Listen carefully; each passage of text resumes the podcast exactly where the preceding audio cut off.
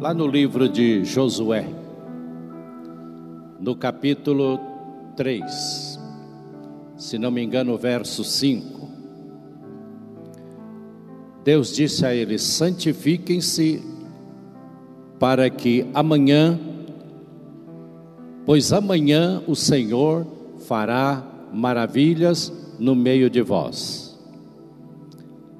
Atenção.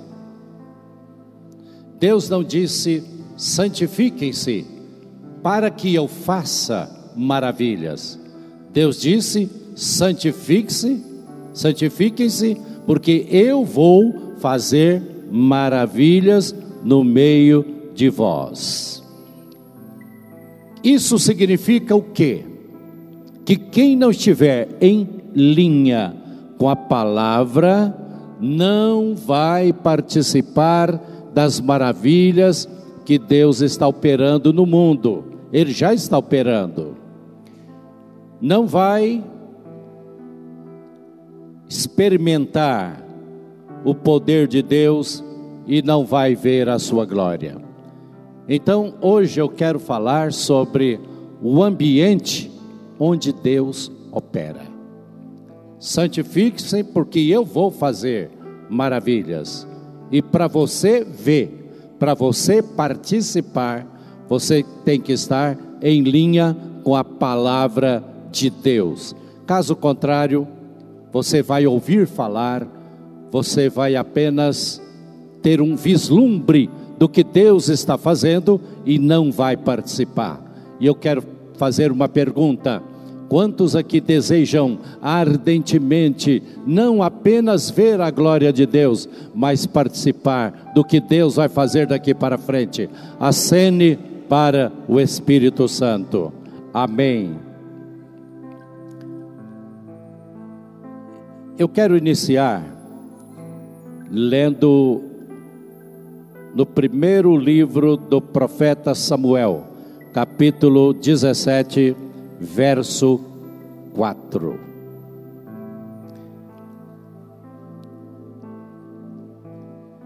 Eu vou ler sempre aqui na NVI. É, você está com a NVI aí? Pessoal da mesa? Ah.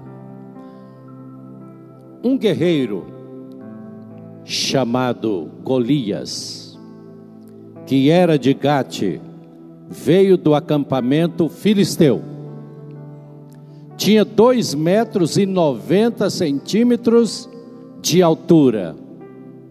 Só até aqui. Versos 8, 9 e 10. Mas antes de ler o verso 8, 9 e 10, ouça o que eu vou dizer aqui. Quando o maligno deseja causar pânico no povo de Deus, ele cria uma atmosfera de medo.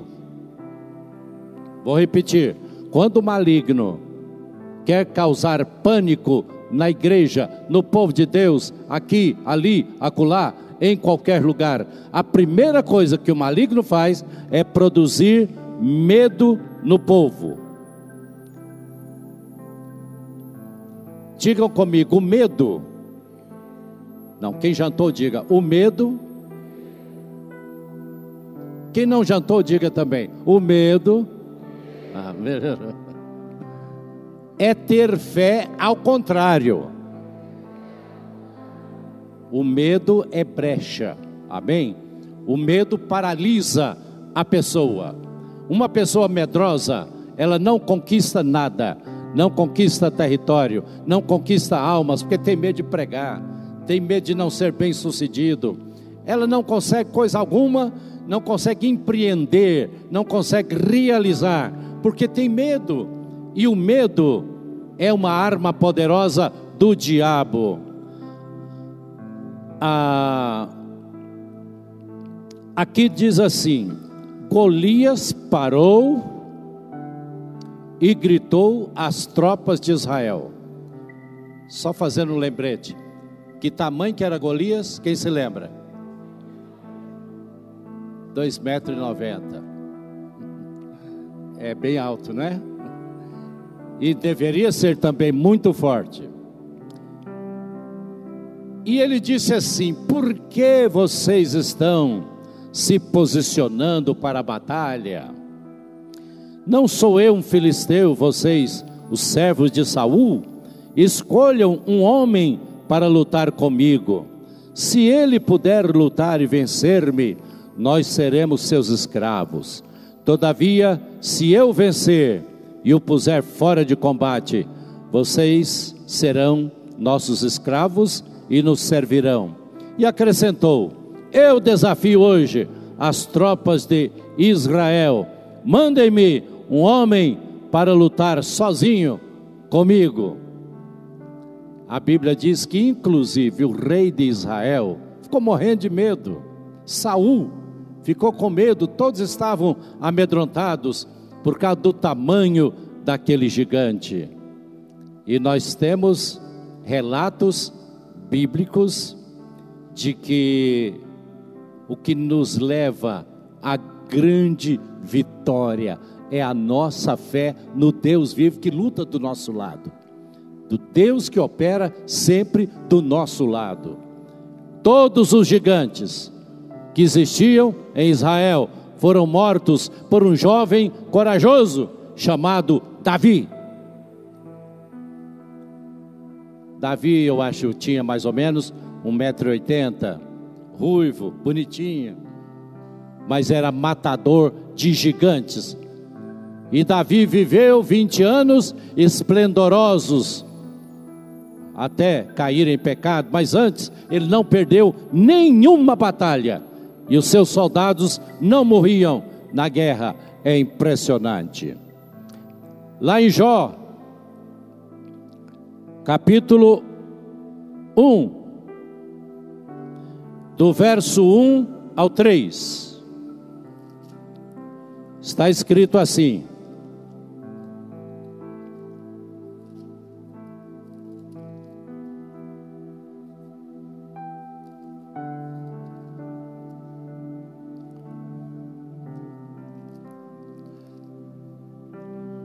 Na terra de Uz vivia um homem chamado Jó.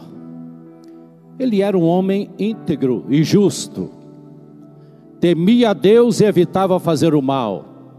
Tinha ele sete filhos, três filhas, possuía sete mil ovelhas, três mil camelos, quinhentas juntas de boi e quinhentos jumentos e tinha muita gente a seu serviço. Era o homem mais rico do Oriente. Jó era um cara privilegiado. Jó tinha tudo o que um ser humano deseja ter: filhos saudáveis, mulher bonita. Diga comigo, mulher bonita é bênção de Deus. Diga assim, e mulher feia também. Amém. Agora, Jó era um homem muito abençoado por Deus. Era o homem mais rico do Oriente, imagine você. Era um sheik hoje. Era um bilionário. Pai no capítulo 3 no verso 25, ele disse assim: Mas aquilo que eu temia, diga, aquilo que eu temia, veio sobre mim, e o que eu receava me aconteceu. Aí ele diz assim, verso 26: Não tenho paz, não tenho tranquilidade, não tenho descanso, só tenho inquietação. É isso mesmo que está aparecendo aqui? Se eu errar, alguém me corrija, tá? Inquietação. De repente, um espírito das trevas começou a agir na mente de Jó. E ele começou a pensar: se um dia a minha situação mudar, se um dia eu ficar doente, se um dia eu perder a minha alegria, eu perder esta posição que eu tenho hoje e esta conexão com o trono de Deus. E meus irmãos, muita gente hoje, muita gente mesmo, acaba como uma tartaruga de perna para cima, que mexe, mexe e não sai do lugar, porque tem medo. Aquilo que eu temia me aconteceu. O medo é, tem uma força atrativa muito grande. E quem produz o medo no nosso coração é o diabo. São espíritos malignos. Por quê? Porque o medo abre uma brecha na nossa alma. Por isso que o homem de Deus e a mulher de Deus que faz com que as coisas aconteçam é uma pessoa desassombrada. É uma pessoa que acredita, é uma pessoa que não se importa com o tamanho da muralha. Ele diz: Eu saltarei esta muralha. Não olha para o tamanho do gigante. Ele diz: Ele tem uma testa muito grande para me errar a pedrada.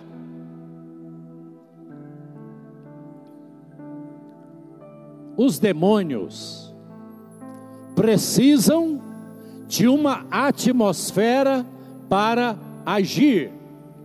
Ouçam, os demônios também precisam de uma atmosfera negativa para agir. Onde existe um clima de amor, de alegria, de respeito, é... neste ambiente o maligno não entra e não pode fazer coisa alguma. Por quê? Porque todos se amam, todos estão alegres, todos estão glorificando e bendizendo o nome do Senhor. Não há espaço para o maligno num ambiente de alegria. Alguém diz amém? Mas onde há um ambiente desagradável, de competição, de ciúme, de murmuração, o maligno fica na espreita e na primeira oportunidade, ele se introduz e cria uma confusão dos diabos. Não sei se você sabia, mas a adoração cria uma muralha de proteção sobre as nossas vidas. Por isso é que Deus procura adoradores. Deus não procura trabalhadores. Trabalhadores ele produz para a obra. Deus procura adoradores e todo adorador possui uma muralha de proteção ao derredor da sua vida. Agora imaginem vocês uma igreja toda adoradora. O que Deus não vai produzir num ambiente como este. Davi era um adorador. E aí residia a força de Davi. Davi, ele ousou tirar o tabernáculo lá de Siló e levou para Jerusalém e criou uma tenda grande e mandou o povo adorar a Deus 24 horas por dia. Era um, um turno atrás do outro, um turno. Davi era muito ousado, era o tabernáculo foi Moisés que construiu. Agora um jovenzinho chega fazendo mudanças incríveis. Ele deixou tudo lá. E o velho tabernáculo de Moisés era um lugar de morte, um lugar cheirando sangue. Mas Davi mudou de esquema. Davi construiu uma casa só para adorar a Deus. E olha, Deus se encantou tanto com Davi que o próprio nome de Jesus está enxertado no nome de Davi por toda a eternidade. Por toda a eternidade. Jesus, filho de Davi. E ele carregará este nome para sempre.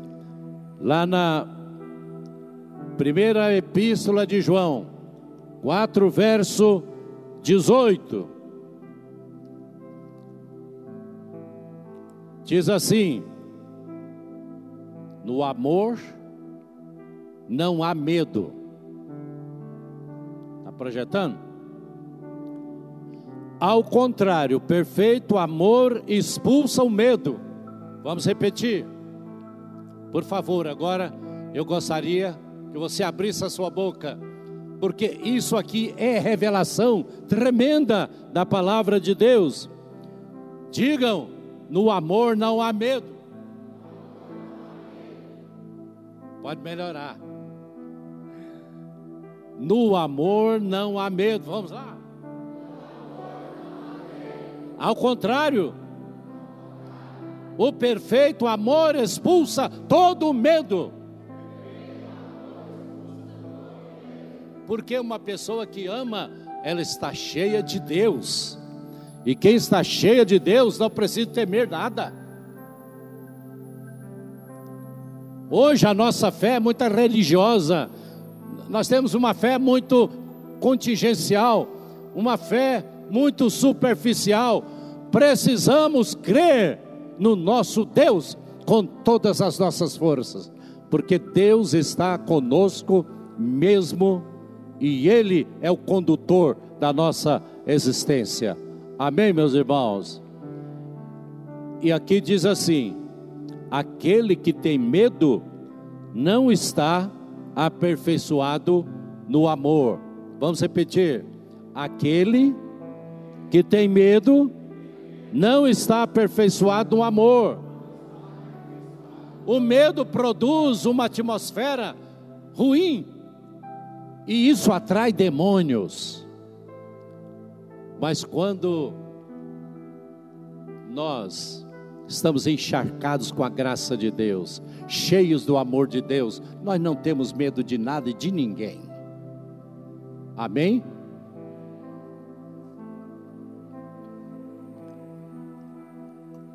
O maligno sempre procura criar um clima, uma atmosfera que anula a presença de Deus. E se Deus não estiver presente aqui, nós estamos perdendo tempo. Amém, meus irmãos? Estamos perdendo tempo aqui. Mas se Deus está aqui conosco, os demônios têm que ficar lá do lado de fora, curiosos, porque nem ouvir o que nós estamos dizendo aqui, eles vão ouvir, porque Deus não permite. Um dia eu estava orando na sacada com a Noemi, e ela disse: há muitos demônios lá na rua nos observando, eles parecem macacos. Eu falei: é? Então, olha, para Deus te mostrar o que que vai acontecer. E eu levantei a minha mão para o céu e fiz uma oração poderosa. Ela disse que nunca viu aquilo, aqueles demônios saindo atropelando uns aos outros, correndo e fugindo, e foi embora.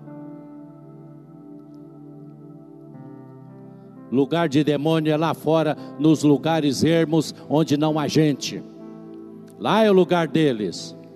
Aqui é o lugar da igreja bendita e maravilhosa do Senhor.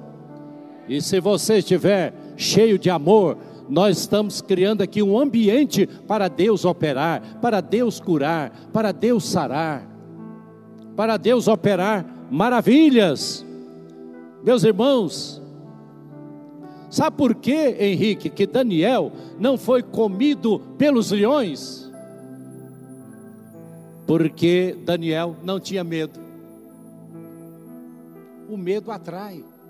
Se você chegar numa casa e tiver medo do cachorro, ele late em você. Se você entrar e falar, sai daqui, cachorro, ele cai fora. É mesmo. Eu, eu, estudei em Belo Horizonte, uma vez eu entrei numa casa, nós seminaristas tínhamos evangelismo prático. E eu bati na porta de uma casa, ninguém abriu, e eu bati de novo, ninguém abriu, empurrei o portão e entrei.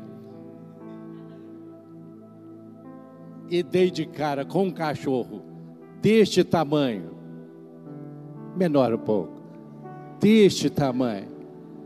E ele olhou para mim assim e eu olhei para ele.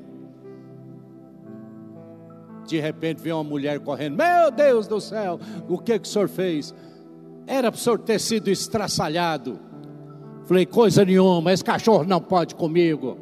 Fiquei bravo, porque o cachorro ficou quietinho, meus irmãos. E aí eu eu já pregava isso há muito tempo, eu descobri que funciona.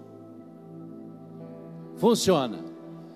O medo é do corpo de quem tem medo, há uma onda que é, emana da pessoa e os animais percebem.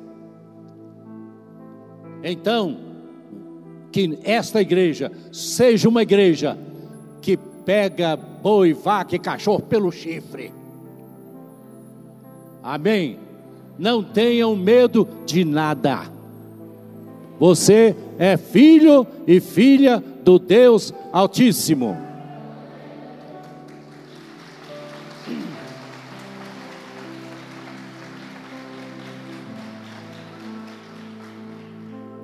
Digo medo atrai demônios. Mas o amor atrai a presença de Deus.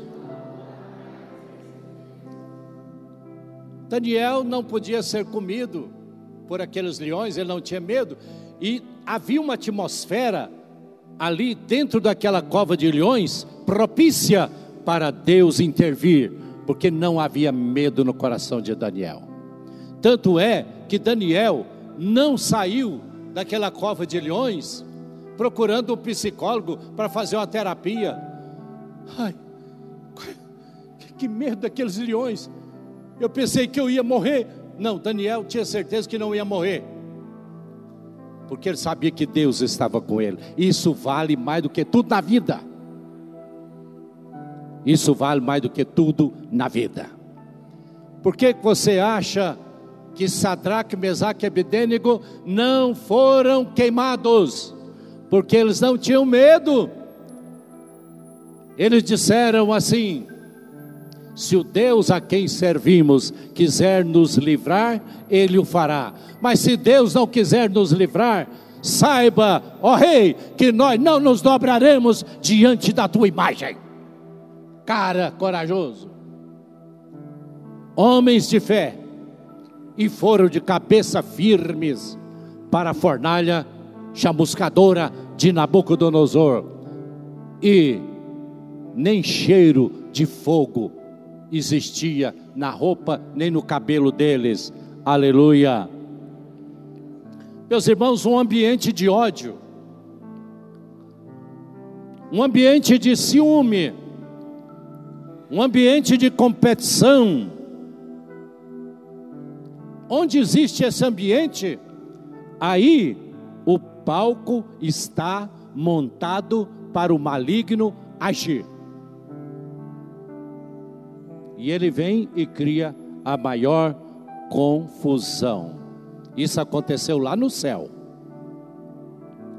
Lúcifer queria competir. Lúcifer tinha ciúme de Deus, ciúme do trono ciúme da grandeza do Deus Altíssimo. E o orgulho invadiu o coração de Lúcifer. Eu não preciso dizer que não deu certo, foi expulso do céu. No ambiente onde Deus opera, não há espaço para competições, para ciúmes e coisas semelhantes. O ambiente da igreja do primeiro século era perfeito, e o resultado foram sinais, maravilhas e um grande crescimento. Porque todos se amavam, todos se ajudavam, todos cooperavam uns com os outros, não havia um necessitado entre eles. A Bíblia diz: todos os que criam estavam juntos e tinham tudo em comum. Vou repetir: todos os que criam estavam juntos e tinham tudo em comum. Atos 2, 44. Outro versículo diz: E partiam o pão de casa em casa e tomavam as suas refeições com alegria e singeleza de coração, louvando a Deus, louvando a Deus, louvando a Deus Enquanto isso, Deus lhes acrescentava dia a dia os que iam sendo salvos. O que faz uma igreja crescer não é esta ou aquela estratégia, é a igreja criar um ambiente para Deus agir, Deus operar, aí o próprio Deus faz a igreja crescer. As almas são atraídas porque a presença de Deus atrai. Onde a unção de Deus estiver operando, para ali afluem as multidões. Onde a unção de Deus está se movendo, para ali vêm as multidões. E o resultado foram sinais, milagres e maravilhas e milhares de conversões. O escritor Joséfos, um grande escritor do primeiro século, diz que a igreja de Jerusalém, nos 25 anos depois da morte de Jesus, chegou a 100 mil membros, sem televisão, sem redes sociais, sem nada, porque, e outra coisa, debaixo de uma tremenda perseguição. Mas Deus fez aquela igreja crescer, porque a unção, a unção estava se movendo no meio deles. Então digam assim comigo todos: uma atmosfera de fé, uma atmosfera de adoração, é que atrai a presença de Deus. Onde houver um ambiente de incredulidade, nem Deus pode fazer nada. Vocês se lembram do que Jesus disse a respeito da sua cidade? A Bíblia diz, eu quero fazer uma pergunta: Jesus tinha poder? Uns três acham que tinha. Jesus tinha poder? Aumentou. Muito bem. Mas na sua própria cidade, Nazaré, ele não pôde operar nenhum milagre. Vamos ver isso, é, Mateus 13, né? Mateus 13, verso 58. Olha o que está escrito aí, é isso mesmo. Mas Jesus disse: só em sua própria terra e em sua própria casa é que um profeta não tem honra. E não realizou muitos milagres ali por causa da incredulidade deles. Jesus tinha poder? Mas não havia atmosfera, não havia clima, não havia ambiente para Jesus fazer milagres. Porque se houver um ambiente adequado para Deus agir, Deus é o mais interessado em nos abençoar.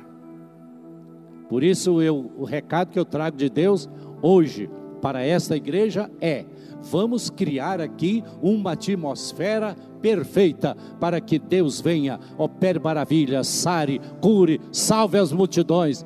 Aleluia. Então, não havia ambiente na cidade de Jesus para Deus agir. Eles eram incrédulos. Às vezes na igreja é igual às vezes na igreja existe um ambiente igual ao ambiente lá de fora as pessoas se mordendo, as pessoas competindo, as pessoas falando mal das outras, as pessoas se julgando, porque eu acho que eu faço melhor, a minha voz é mais bonita, eu não sei por que, que escolheram ele e não eu. Eu prego melhor do que esse pastor que está aí. Onde houver este clima, o Espírito de Deus se retrai.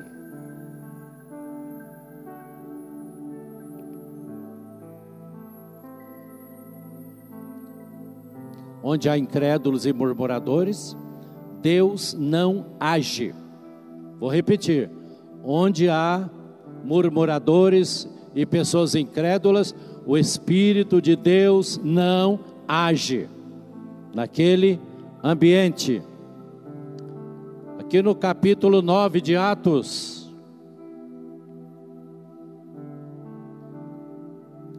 Aliás, deixa eu abrir um parênteses aqui.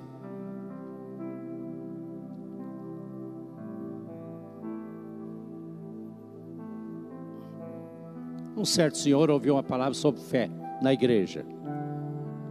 E o pastor disse: qualquer um aqui que disser àquele monte, lança-te no mar, assim será. Pode fazer o teste. Porque eu estou falando aqui de fé de verdade. Fé de verdade. Pode qualquer coisa. Estou dizendo isso porque eu experimentei isso na minha vida e tenho experimentado. Nós começamos uma igrejinha em Goiânia com 39 pessoas pobres. Hoje nós somos um ministério internacional e forte e querido e abençoado por todas as denominações. Deus fez isso. Precisamos ter fé de verdade. Aquele homem chegou em casa e tinha um pequeno monte que o atrapalhava na sua visão e ele disse: Eu vou orar então, e aquele monte vai sair. E ele estendeu a mão e orou: Eu ordeno, em nome de Jesus, a este monte, retira-te e lança-te no mar. Yes! Aí foi devagarinho, olhou no buraquinho da janela e o monte estava lá é, disse: Eu tinha certeza que não ia sair. É esse tipo de fé que nós temos? Eu tinha certeza que não ia sair. Às vezes nós estamos orando, mas não cremos que a coisa vai acontecer. Eu tive uma experiência na minha vida que me marcou. No dia do meu casamento com Elizabeth, e eu quero dizer para o Almir que ele chamou a Noemi de Elizabeth. A Elizabeth já está no céu há muito tempo. O dia que nós casamos, nós chegamos em casa para ela trocar de roupa. E a gente tinha que pegar um ônibus aqui na rodoviária, aqui embaixo, ó, era aqui bem pertinho. E faltava 20 minutos só que o pessoal ficou na igreja abraçando a gente, vai firme, que vai dar certo, vai firme, meu irmão, vai ser uma benção a sua lua de mel, e etc e tal. E eu pensava comigo, eu estava suando, falando, gente, esse povo precisa me liberar, porque está chegando a hora de viajar. E nós corremos para casa, meu pai foi conosco, porque ele estava com a chave, só que quando nós chegamos em casa, a chave tinha ficado na, igreja, aqui na Miguel João. Igreja Cristã Evangélica Miguel João. Falei, agora não dá tempo mais. O que fazer? Meu pai virou para mim, porque eu aprendi a ter fé com ele. Falou, você tem fé? Eu peguei no trinco, a porta trancada, falei, eu tenho, mas o que o senhor vai fazer não vai funcionar. Ele falou, você tem certeza? Você tem que mudar de ideia, porque senão não funciona mesmo. Porque o Deus a quem eu sirvo é diferente. E eu era recém-formado, seminarista, cheio de.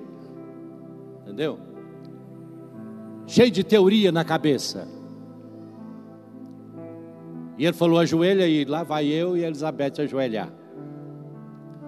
E eu olhei, eu fechei um olho e o outro ficou aberto. Eu fiquei olhando o que, que ele ia fazer. Ele levantou as mãos para o céu. E eu falei: não vai abrir.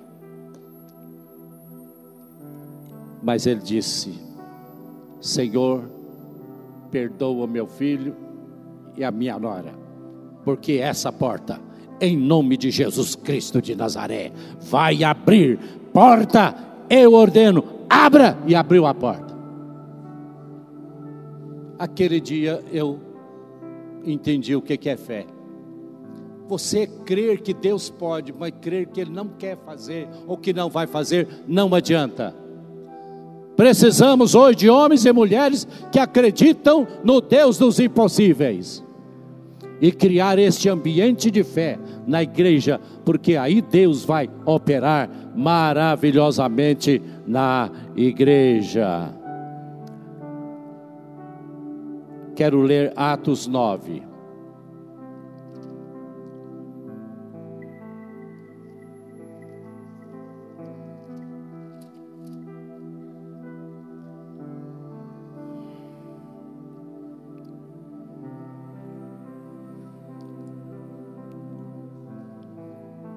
Pedro, ele ressuscitou uma menina chamada Tabita, que quer dizer Dorcas. Mas veja o que diz a Bíblia. Pedro foi com eles e quando chegou foi levado para o quarto do andar superior. Todas as viúvas o rodearam, chorando e mostrando-lhe os vestidos e outras roupas que Dorcas tinha feito quando ainda estava com eles. Pedro mandou que todos saíssem do quarto.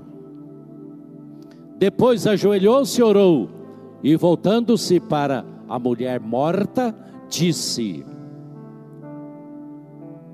Tabita, levante-se. Ela abriu os olhos e, vendo Pedro, sentou-se. Eu já fiz isso com o filho meu, Bispo Jonatas, que morreu e ressuscitou nos meus braços, mas você não pode duvidar, porque o nosso Deus é o Deus Todo-Poderoso que opera coisas inimagináveis. Quando uma igreja toda cria esse ambiente de fé, de amor e de cooperação mútua, ali Deus estabelece o seu trono e opera maravilhas. Uma igreja deste tamanho aqui faz proezas numa cidade como esta, se houver este clima para Deus agir e operar. Uma vez nós trouxemos aqui em Goiânia um apóstolo chamado Rony Chaves. Já ouviu falar? Rony Chaves. E ele nos contou uma experiência que tinha acontecido naquele mês em Porto Rico, 1980. Ele disse que um furacão ameaçava a cidade. E de repente ficou claro que o furacão ia passar no meio da cidade. E o vento já estava numa velocidade de 360 quilômetros por hora, arranca até prédio. Alguns intercessores de várias denominações se organizaram e foram para a praia orar. E ficar lá na praia e a imprensa dizia: o furacão está chegando.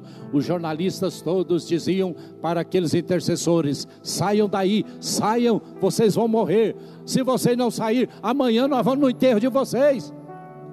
E eles fincaram o pé. E o líder disse: Vamos adorar.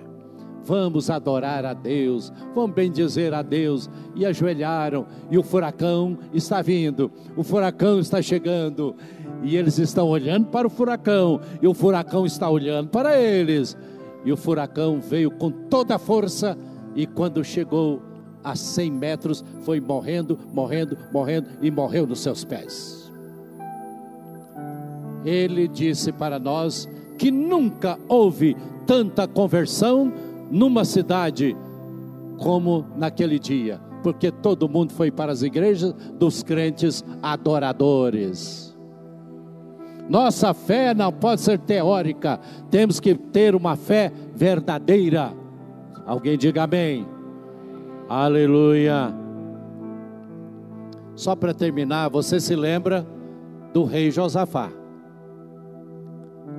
O rei Josafá ele, segunda de Crônicas 20, verso 12. Se fosse um tempo atrás, eu diria: enriba, enriba, abre em cima. Aqui,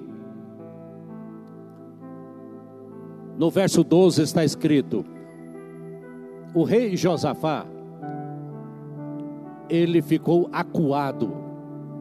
por três grupos poderosos. Deixe-me ler. O nosso Deus, nosso Deus, não irás tu julgá-los? Pois não temos força para enfrentar esse exército imenso que vem nos atacar. Não sabemos o que fazer, mas nós colocamos os nossos olhos em Ti. É isso que nós temos que fazer. Porque quando colocamos os nossos olhos em Deus, é de Deus que virá a direção, é de Deus que virá a resposta para nós. Olhe para mim, às vezes o desafio é muito grande e nós nos sentimos muito pequenos. Alguém já passou por essa experiência?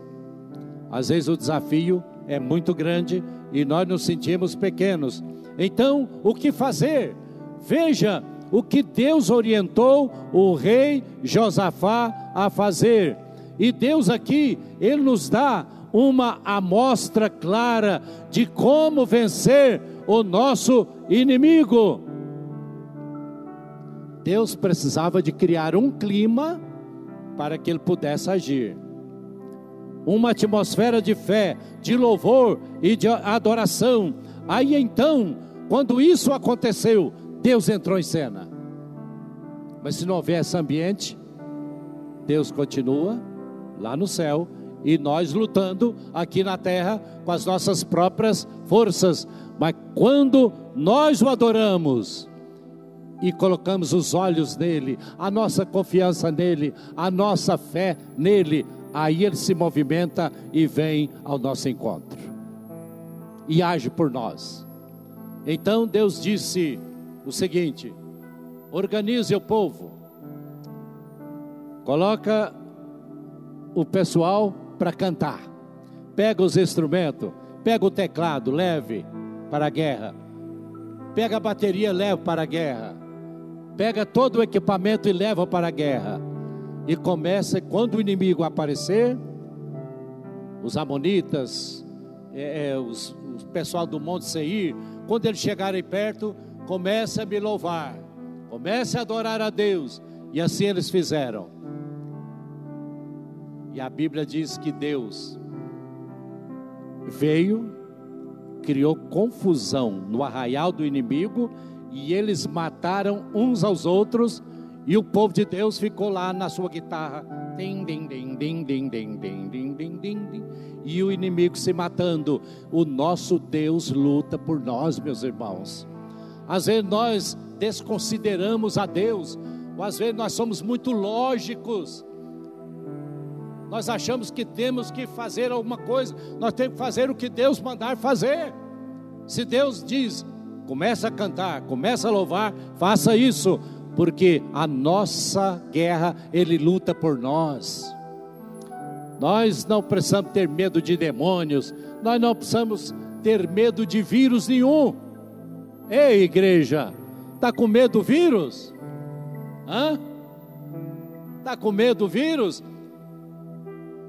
tenha fé em Deus. Pode usar sua máscara, não tem problema, porque Deus já mandou usar máscara na Bíblia, viu? Deus já mandou esconder também. Fecha a porta do teu quarto até que passe a ira. Mas confia em Deus.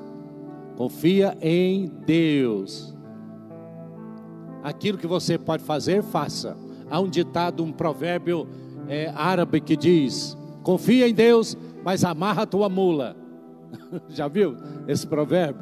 Aquilo que você pode fazer, faça, mas a nossa proteção venha do céu.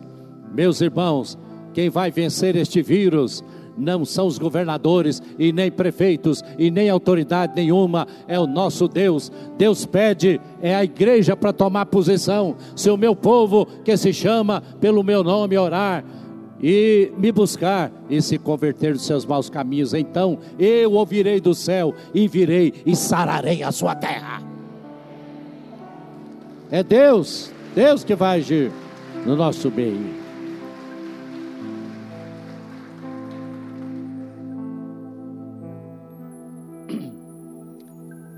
Eu quero que nós fiquemos com essas considerações. E eu quero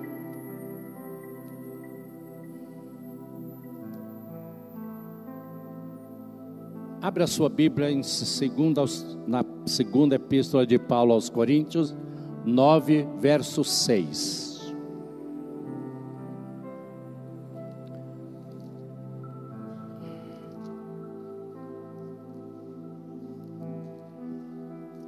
Está escrito assim: Lembrem-se, aquele que semeia pouco também colherá pouco, e aquele que semeia com fartura também colherá fartamente. Cada um dê conforme determinou em seu coração, não com pesar ou por obrigação, pois Deus ama a quem dá com alegria. É interessante, a oferta que nós damos, ela pode mudar totalmente o nosso futuro, mas quando ela é dada com alegria. Se alguém vem aqui na frente e fala, agora nós vamos tirar a oferta, e alguém disser assim, já vem pedir oferta de novo. Por favor, não dê a sua oferta. É melhor você pegar o dinheiro e jogar fora. Mas se você tem consciência de que Deus te salvou, que você está aqui por um milagre de Deus, e você tem um coração grato a Deus, porque Deus te achou. Meus irmãos, no caso da minha família, bispo, Deus achou a minha família, nós não fomos atrás de ninguém. Alguém foi na nossa casa e pregou para nós.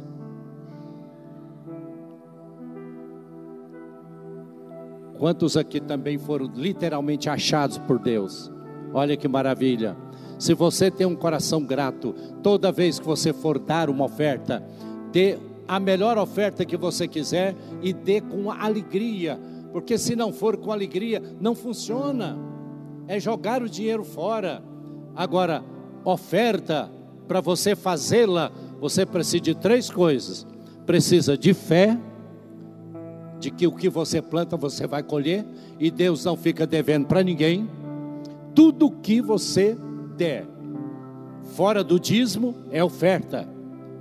Às vezes é oferta alçada, que é oferta obrigatória, oferta de paz, oferta de sacrifício, oferta para a construção do templo. Há muitos tipos de ofertas na Bíblia. Mas a oferta costumeira, dominicalmente falando, você deve fazê-la prazerosamente, com alegria, trazendo a sua oferta, porque Deus está presente e Ele vai receber a sua oferta. A oferta não é dada para a igreja, nem para o pastor e nem para ninguém. A oferta é dada para Deus. A igreja vai administrá-la, mas quem traz uma oferta no altar, traz uma oferta para Deus. Quantos hoje aqui querem dar uma oferta de fé, uma oferta de revelação, porque você tem que ter entendimento do que está fazendo, e uma oferta com alegria? Levante a mão. Vamos fazer isso com alegria. Se você não tem alegria para ofertar, desculpa, pastor mas não oferte, porque é melhor você fazer um cigarro com dinheiro. Mas se você tem alegria para ofertar, e você está muito feliz hoje, porque Deus tem te abençoado e vai continuar abençoando. Se você quer criar um clima para que Deus abençoe as suas finanças, então hoje você vai dar uma oferta de alegria aqui, com, com o coração aberto e todo mundo vai ofertar. Não tem esse negócio de estar no louvor. Não, todo mundo vai ofertar hoje. Amém? E Deus vai receber a nossa oferta e vai nos abençoar. Pegue a sua oferta onde você está. E nós vamos orar agora. Fique de pé pegue a sua oferta e levante a sua oferta para Deus. Diz: Eu coloco a minha oferta na tua mão. Eu coloco a minha oferta, Senhor, na tua mão. Se você não tem oferta, peça o vizinho de lado para te dar. Olha para ele, olha para o seu vizinho. Se ele sorrir, é porque ele vai te dar. Aí, é porque vai dar. É importante que todos nós hoje ofertemos a Deus. Vamos orar. Pai, Obrigado por esta oportunidade de ofertar na tua casa.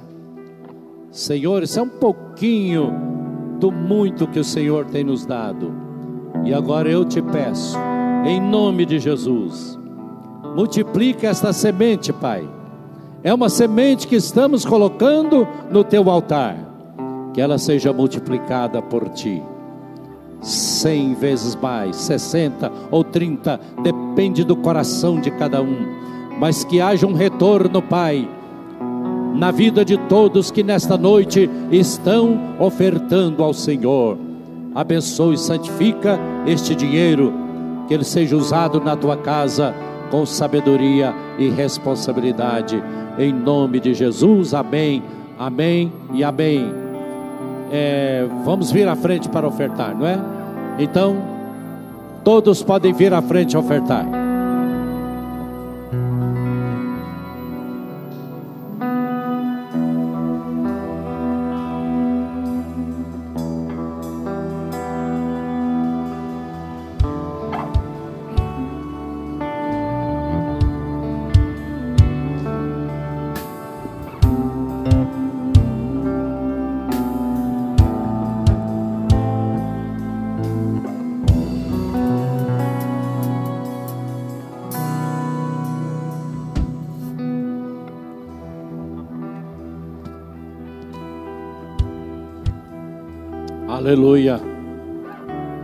Levante a mão de graças a Deus.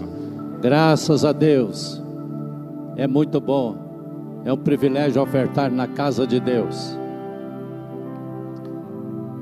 Irmãos, eu quero chamar aqui agora então o nosso secretário de missões, agora secretário nacional e internacional, para nos dizer em que pé estão as nossas missões e também o que que nós esperamos de cada igreja local. O que que nós esperamos de cada igreja local neste novo tempo de missões. E eu, eu quero adiantar para a igreja o seguinte: nós vamos lançar um projeto onde cada igreja local deve abrir mais três igrejas em sete anos, para que nós completemos um número de 1.200 igrejas. Essa igreja diz amém?